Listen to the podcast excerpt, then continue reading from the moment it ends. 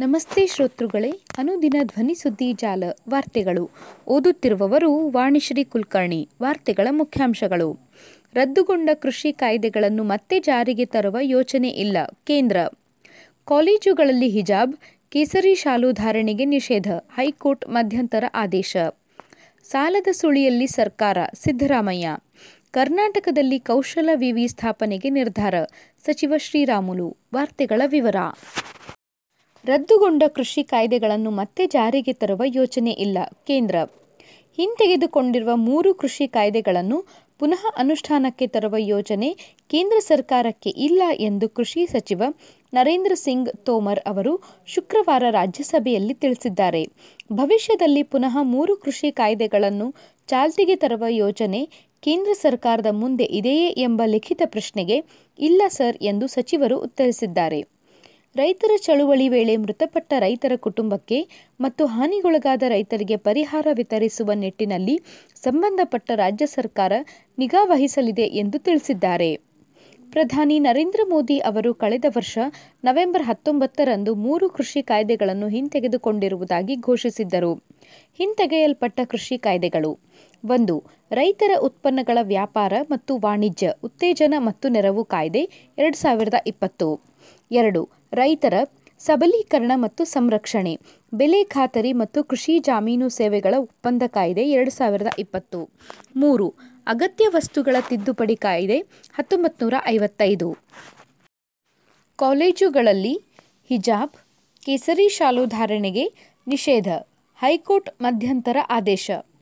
ಹಿಜಾಬ್ ವಿವಾದಕ್ಕೆ ಸಂಬಂಧಿಸಿದಂತೆ ಕರ್ನಾಟಕ ಹೈಕೋರ್ಟ್ನಲ್ಲಿ ದಾಖಲಾಗಿರುವ ರಿಟ್ ಅರ್ಜಿಗಳ ವಿಚಾರಣೆ ಇತ್ಯರ್ಥ ಆಗುವ ತನಕ ವಿದ್ಯಾರ್ಥಿಗಳು ತರಗತಿಗಳಿಗೆ ಕೇಸರಿ ಶಾಲು, ಹಿಜಾಬ್ ಧರಿಸಿ ಪ್ರವೇಶಿಸುವಂತಿಲ್ಲ ಹಾಗೂ ಧಾರ್ಮಿಕ ಸಂಕೇತದ ಬಾವುಟಗಳನ್ನು ಪ್ರದರ್ಶನ ಮಾಡುವಂತಿಲ್ಲ ಎಂದು ಹೈಕೋರ್ಟ್ ಮಧ್ಯಂತರ ಆದೇಶ ಹೊರಡಿಸಿದೆ.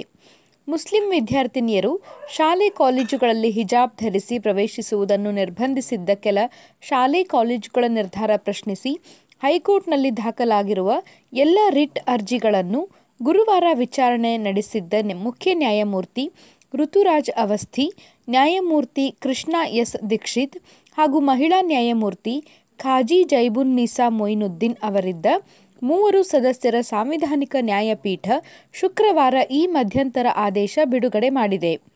ಭಾರತ ಬಹುತ್ವದ ಜಾತ್ಯಾತೀತ ದೇಶ. ಕೇವಲ ಒಂದು ಧರ್ಮಕ್ಕೆ ಮಾತ್ರವೇ ಸೀಮಿತವಾದ ಧರ್ಮದ ಆಧಾರದಲ್ಲಿ ಗುರುತಿಸುವಂತಹ ದೇಶ ಇದಲ್ಲ. ಬಹುಭಾಷೆ, ಬಹುಸಂಸ್ಕೃತಿ, ಬಹುಧರ್ಮಗಳಿಂದ ಕೂಡಿರುವ ದೇಶವಿದು. ಇಲ್ಲಿ ಪ್ರತಿಯೊಬ್ಬ ನಾಗರಿಕನು ತನ್ನಿಚ್ಛೆ ಮತ್ತು ವೈಯಕ್ತಿಕ ನಂಬಿಕೆಗಳಿಗೆ ಅನುಗುಣವಾಗಿ ತನ್ನ ಧಾರ್ಮಿಕ ಆಚರಣೆಯ ಹಕ್ಕು ಮತ್ತು ಸ್ವಾತಂತ್ರ್ಯ ಹೊಂದಿರುತ್ತಾನೆ. ಆದಾಗ್ಯೂ ಇದೆಲ್ಲವೂ ಸಂವಿಧಾನದ ಚೌಕಟ್ಟಿನಲ್ಲಿರುವ ನಿರ್ಬಂಧಗಳಿಗೆ ಒಳಪಟ್ಟಿರಬೇಕಾಗುತ್ತದೆ ಎಂಬುದನ್ನು ಮರೆಯಬಾರದು ಎಂದು ನ್ಯಾಯಪೀಠ ಎಚ್ಚರಿಸಿದೆ.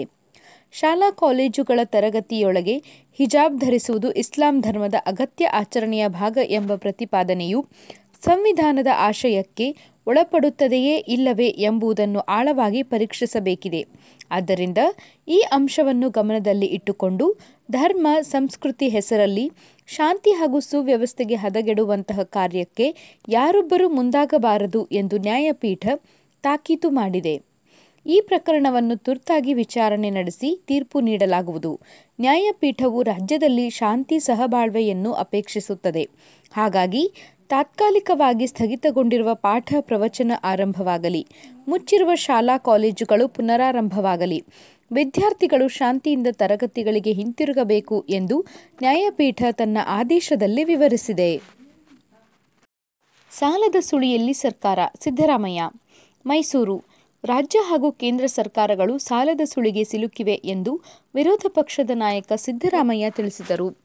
ಕೇಂದ್ರ ಸರ್ಕಾರದಿಂದ ರಾಜ್ಯಕ್ಕೆ ಬರಬೇಕಾದ ಅನುದಾನವು ಕಡಿಮೆಯಾಗುತ್ತಿದೆ. ಇದನ್ನು ಕೇಳುವ ಧೈರ್ಯ ರಾಜ್ಯದ ಬಿಜೆಪಿ ಸಂಸದರಿಗೆ ಇಲ್ಲ ಎಂದು ಅವರು ಮೈಸೂರಲ್ಲಿ ಶುಕ್ರವಾರ ಸುದ್ದಿಗಾರರಿಗೆ ಹೇಳಿದರು. ಕೇವಲ ಮೂರೇ ವರ್ಷದಲ್ಲಿ ರಾಜ್ಯ ಸರ್ಕಾರದ ಸಾಲದ ಪ್ರಮಾಣವನ್ನು ದ್ವಿಗುಣಗೊಳಿಸಿದೆ. ಕೇಂದ್ರದ ಯೋಜನೆಗೆ ಹಿಂದೆ ಕೇಂದ್ರದ ಪಾಲು ಶೇಕಡ ಎಪ್ಪತ್ತೈದರಿಂದ ಎಂಬತ್ತು ಹಾಗೂ ರಾಜ್ಯದ ಪಾಲು ಶೇಕಡ ಇಪ್ಪತ್ತೈದರಿಂದ ಇಪ್ಪತ್ತು ಇತ್ತು. ಆದರೆ ಈಗ ರಾಜ್ಯ ಮತ್ತು ಕೇಂದ್ರದ ಪಾಲು ಶೇಕಡ ಐವತ್ತು ಐವತ್ತು ಮಾಡಿದ್ದಾರೆ.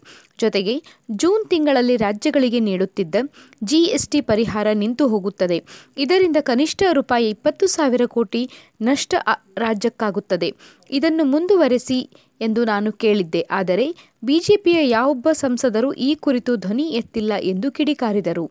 ಭವಿಷ್ಯದೆಡೆಗೆ ಭರವಸೆಯ ಹೆಜ್ಜೆ ಎಂಬ ಜಾಹೀರಾತು ನೀಡಿದ್ದೇ ನೀಡಿದ್ದು, ಇಂತಹ ಸಂದರ್ಭದಲ್ಲಿ ಒಳ್ಳೆಯ ಬಜೆಟ್ ನಿರೀಕ್ಷಿಸಲು ಸಾಧ್ಯವೇ ಎಂದು ಪ್ರಶ್ನಿಸಿದರು.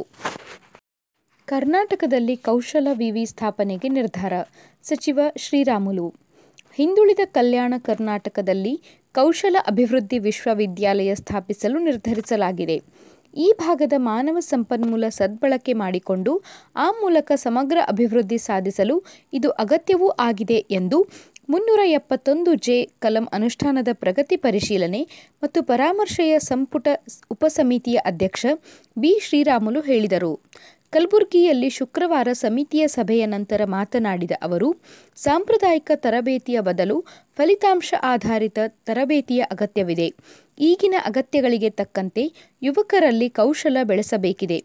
ಈ ಆಶಯಗಳೊಂದಿಗೆ ಕೌಶಲ ವಿವಿ ಸ್ಥಾಪನೆಗೆ ಕ್ರಿಯಾಯೋಜನೆ ಸಿದ್ಧಪಡಿಸಿ ಸಲ್ಲಿಸಲು ಅಧಿಕಾರಿಗಳಿಗೆ ಸೂಚಿಸಲಾಗಿದೆ ಎಂದರು. ಮೀಸಲಾತಿ ಕಲ್ಯಾಣ ಕರ್ನಾಟಕ ಭಾಗದವರಿಗೆ ರಾಜ್ಯದ ಇತರೆಡೆ ಉದ್ಯೋಗ ಮತ್ತು ಶೈಕ್ಷಣಿಕ ಕ್ಷೇತ್ರದಲ್ಲಿ ಶೇಕಡ ಎಂಟರಷ್ಟು ಮೀಸಲಾತಿ ನೀಡಬೇಕು ಎಂಬ ನಿಯಮ ಪಾಲನೆಯಾಗುತ್ತಿಲ್ಲ. ಇದರ ಕಡ್ಡಾಯ ಜಾರಿಗೆ ಸರ್ಕಾರ ಕ್ರಮ ಕೈಗೊಳ್ಳಬೇಕಿದೆ ಎಂದು ಭರವಸೆ ನೀಡಿದರು. ಕಲ್ಯಾಣ ಕರ್ನಾಟಕದಲ್ಲಿ ಇರುವ ಖಾಲಿ ಹುದ್ದೆಗಳ ಮಾಹಿತಿ ಹಾಗೂ ಕಲ್ಯಾಣ ಕರ್ನಾಟಕ ವೃಂದದ ಎಷ್ಟು ನೌಕರರು ಮುಂಬಡ್ತಿಯಿಂದ ವಂಚಿತರಾಗಿದ್ದಾರೆ ಎಂಬ ಮಾಹಿತಿಯನ್ನು ಒಂದು ತಿಂಗಳಲ್ಲಿ ನೀಡುವಂತೆ ಅಧಿಕಾರಿಗಳಿಗೆ ಗಡುವು ನೀಡಲಾಗಿದೆ ಎಂದರು. ಸುದ್ದಿ ಸಂಪಾದಕರು ಗಣೇಶ್ ಇನಾಮ್ದಾರ್.